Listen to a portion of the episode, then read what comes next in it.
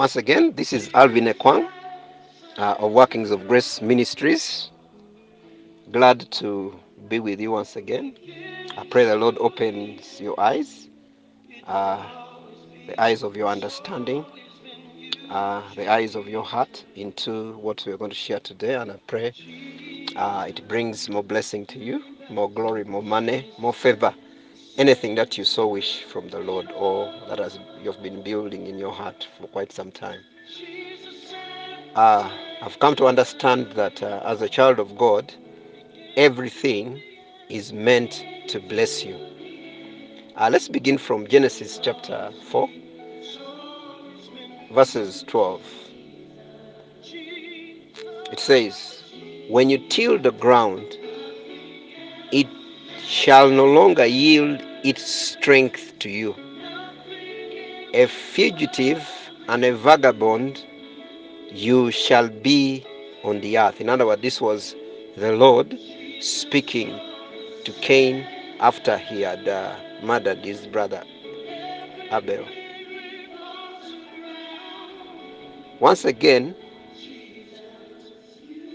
I bless the Lord Jesus Christ, whose lordship over us continues to be beneficial in all fronts, or at all fronts in our life.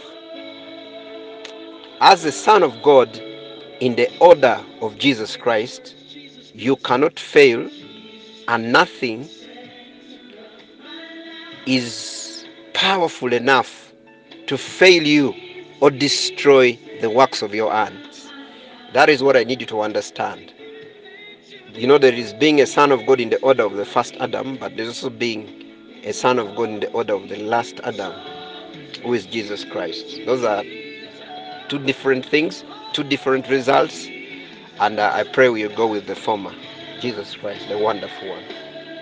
I need to realize that when the Lord told Cain, "No longer will the ground yield good crops for you, no matter how hard you work," it meant that the ground always gave the best results to the labor of Cain, despite the curse that his father Adam had concerning the ground, as we shall see in the scripture in Genesis chapter three. Let me read from verses seventeen to eighteen. It reads, "Then to Adam he said, 'Because you have heeded the voice of your wife, and have eaten from the tree of which I commanded you, saying, you shall not eat of it, cursed is the ground for your sake. In toil you shall eat of it all the days of your life. Both thorns and thistles it shall bring forth for you, and you shall eat the herb of the field.'" End of quote. So this was uh, the curse that uh, had come to the ground because of uh, the disobedience of our forefather, the ancient one, Adam, the first Adam. So you see from here that the ground was already cursed. But if that was the case concerning Cain, why did God have to repeat it again for, for, for emphasis' sake? God told Cain, "Because you've killed your brother, when you till the ground, it shall no longer yield its fruit to you." I'm here to declare that God was not only repeating a curse that uh, he had already told um, Adam to Cain. He was not repeating a curse. He was stating something new, something that Cain had never known. Cain, everything he did used to prosper. Everything he did was well. But I, there is a reason I'm putting this forward. Uh, we shall understand it later, but I can actually tell you that uh, when God reveals something that seems to be bad, it does not actually reveal it as a judgment in that it should come to pass, but it's trying to put it for you in a certain way that you should do something about it. Let's continue. "The ground could have struggled to yield its strength and produce to Adam. But Cain, his son, had learned to operate above that curse. That is why God had to come and say it to him again. Put, let me put it another way. The scriptures tell us that the, the teeth of the,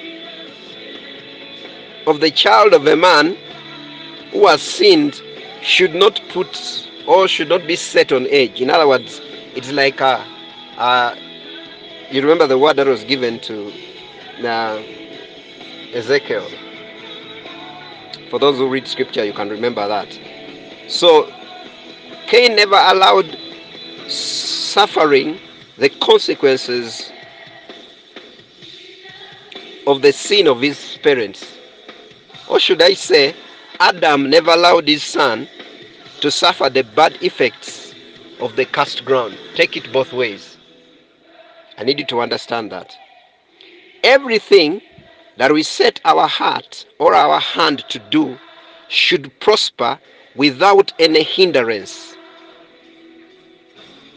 It does not matter what other people could be going through at that same moment. Maybe they are suffering. That should not be your case, because you are a son in the order of uh, Jesus Christ. Let me put it this way. There is nothing Jesus went through that was not a blessing to him. Good or bad, if it came his way, he always won. He always got the better hand. And that is the understanding you should carry. That's the substance you should carry. That's the life you should carry. That's the conscience you should carry. That's the understanding, operating factor inside you. Let me put it this way. Coins, uh, rather, rather, uh, Cain's, uh, Cain's occupation was linked to the ground. In other words, everything he, he was supposed to get, it was going to come from the ground. For example, your occupation could not be linked to the ground, but could be linked to things like money markets. Uh, it could be linked to people. It could be linked to any providing any other service, to ministry, or the ministry of the word, uh, and so on. And then you lay your hands or your mind to do it. It should always give you the best results, no matter whether you have enemies or you don't have enemies. Whether things are bad or things are good, whether conditions are right or conditions are in season and out of season, your yields should always be the best. That is the law that should be operating on us as sons of God in the order of Jesus Christ. Let me hear someone say hallelujah. In other words, everything is meant to bless you. I should also state that when God passes judgment, like the one we see with the ground, the one he gave to Adam and the one he gave to to to to Cain, he actually does that to give a window of redemption than it is for punishment. Let me put this: all the judgments of God are meant to bring redemption. I need you to understand that.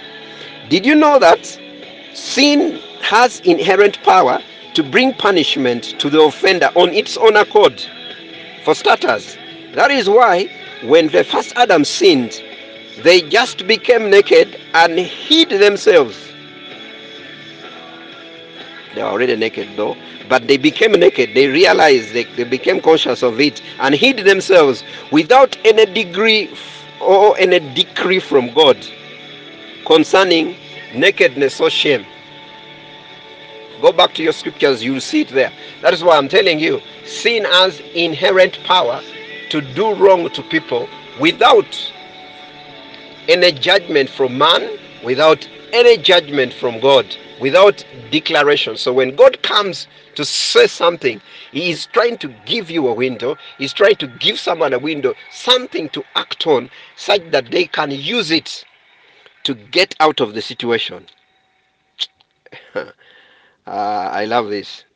Let me put it this way. There is a law in us who are in Christ Jesus that constantly declares over and inside of us that all things work together for the good to them that love God and to them who are the called according to his purpose. Are you willing to activate that law? That is something inside you. That is a nature inside you. That is a life inside you that uh, I need you to actually walk by. I need you to understand it. very much and, and be able to activate it in every circumstance. Talk about any virus, talk about any disease, talk about any lack, talk about any situation, talk about any man, any attack, lack of attack, any devil, any demon, any hierarchy, any throne, any whatever. They have come to bless you.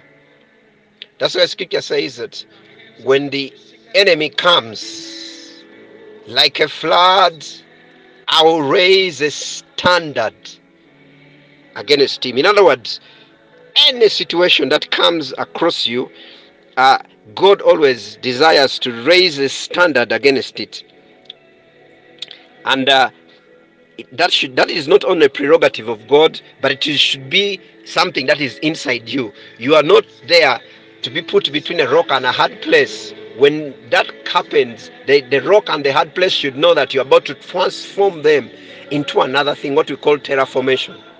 When any situation comes against us, we, we, we change it, its form. We take on, and we are like fire. We change the form of that situation. That's the nature in us. Let me hear someone say hallelujah. And that's what I need you to activate today. When God says, for instance, that if one disobeys his laws, if, as we read in Deuteronomy, certain curses shall befall them. He is, in other hidden terms, that's what we call that's what we call grace, showing you how and what you are capable of being redeemed from. He's not telling you that when you sin in this form of manner, these curses will come to you, but he's trying to tell you that when you understand him, this is what you are going, this is what wants to attack you, and so you should be able to to to know exactly what you need to deal with at that very moment. It is a redemptive window to you as a child of God, and it is quite important that you understand it, that when God says that if this if you obey if you obey these these laws, these blessings will come, he wants you to know the blessings that are around you, that you may specify them, focus on them, and, and, and majorly, by the way, we don't focus on the negative, because when you focus on negative, that is what you activate, that is what you build up. That is why our, our, our emphasis always comes that we build on the things that are positive. We focus there, that is what we build, that is what comes to us, because what you focus on amplifies you and changes you into its own image. And so, the Lord says, come now, let's settle this, says the Lord. Though your sins are like scarlet, I will make them as white as snow. Though they are like, though they are red like crimson, I will make them as white as wool. The question is, do you know how to go to the Lord? In this case, by the way, it is not the Lord to come to you. It is you as a problem. You need to know how to go there. That is why, let me read this, Genesis chapter four, verses thirteen. Now Cain is beginning to do something about what was what was declared to him by God, when God said, the ground will no longer yield fruit to you, and you'll become a vagabond, and you'll become a fugitive wherever you will go on the earth. So Genesis four, thirteen to fifteen says, and Cain said to the Lord, my punishment is greater than I can bear. Surely you have driven me out this day from the face of the ground. I shall be hidden from your face. I shall be a fugitive and a vagabond on the earth. And it will happen that anyone who finds me will kill me. And the Lord said to him, therefore whoever kills Cain, vengeance shall be taken on him sevenfold. And the Lord set a mark on Cain, lest anyone finding him should kill him. Let me also tell you, that's where Cain ended his dialogue with God. But if he, he decided to go a little further, he was going to get more than that. Remember, he was supposed to be a vagabond, and anyone who met him was supposed to die, and uh, and, and, and, and, and anyone who met him was supposed to kill him, and, and God would bring vengeance on him. That is, that was the judgment, that was what was declared over him. And you know, when when God said those things to him, he, he, he put his case to God. He said, you know, it's going to be bad for me. It's going to be bad. And he only tackled only one side of the problem. He needed, if he went a little further, he was going to get much more. Take, for instance, the dialogue Cain had with the Lord after he had just slain his own brother Cain. Cain only dealt with one part of the looming judgment that is concerning his being a vagabond. He didn't deal with the land issue, the land that was not supposed to yield to him. But I also did want you to realize that Cain went back to the very same place that his father could not go to. He went back to the and built a city. Imagine a vagabond. Imagine a fugitive, the one whom whom whom the ground cannot yield the strength to. In other words, there are some people who think like, you know, Uganda cannot give me the best. They think, you know, uh, these people cannot give me the best. This, this, this workplace cannot give me the best. But there is a law inside you. There is something inside you that if you came in reality to it and, and, and focus on it, it will give you the best. What concerned Cain is what he told God, and it is what God dealt with. While God left the other issue of toiling the land untouched, Cain negotiated with God on being a vagabond, and God was forced to deal with anything or anyone who tried to harm him. Let me also put this, this is what we call the workings of grace.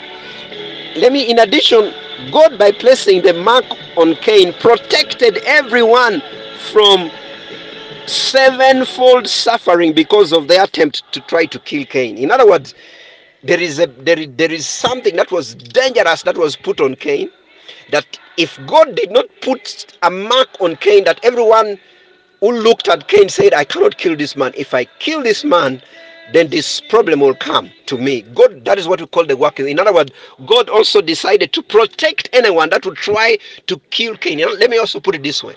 That is why Cain, no one killed Cain, because no one did not want to suffer. ah, let me declare to you, nothing will kill you, because if they try to kill you, you know, let me put it this way. Do you know that there are some demons that cannot attack some people? Because if they dare attack them, they just know that is my end. I will not go to another person and disturb them. If they come to your home, if poverty comes to your home, it should end with you. You deal with it. It doesn't go to your children, not, not to your children's children, nothing like that. If sickness comes to you, you should be so anointed that uh, that it it it the, the rumor the rumor goes around and say, you know what, don't joke with that person's home, because that is the nature of us. That's the seed we carry. That is why we are called the Workings of Grace Ministries. This is Alvin Ekwang. Thank you. We are the Apostle of Graces. God bless you. Amen.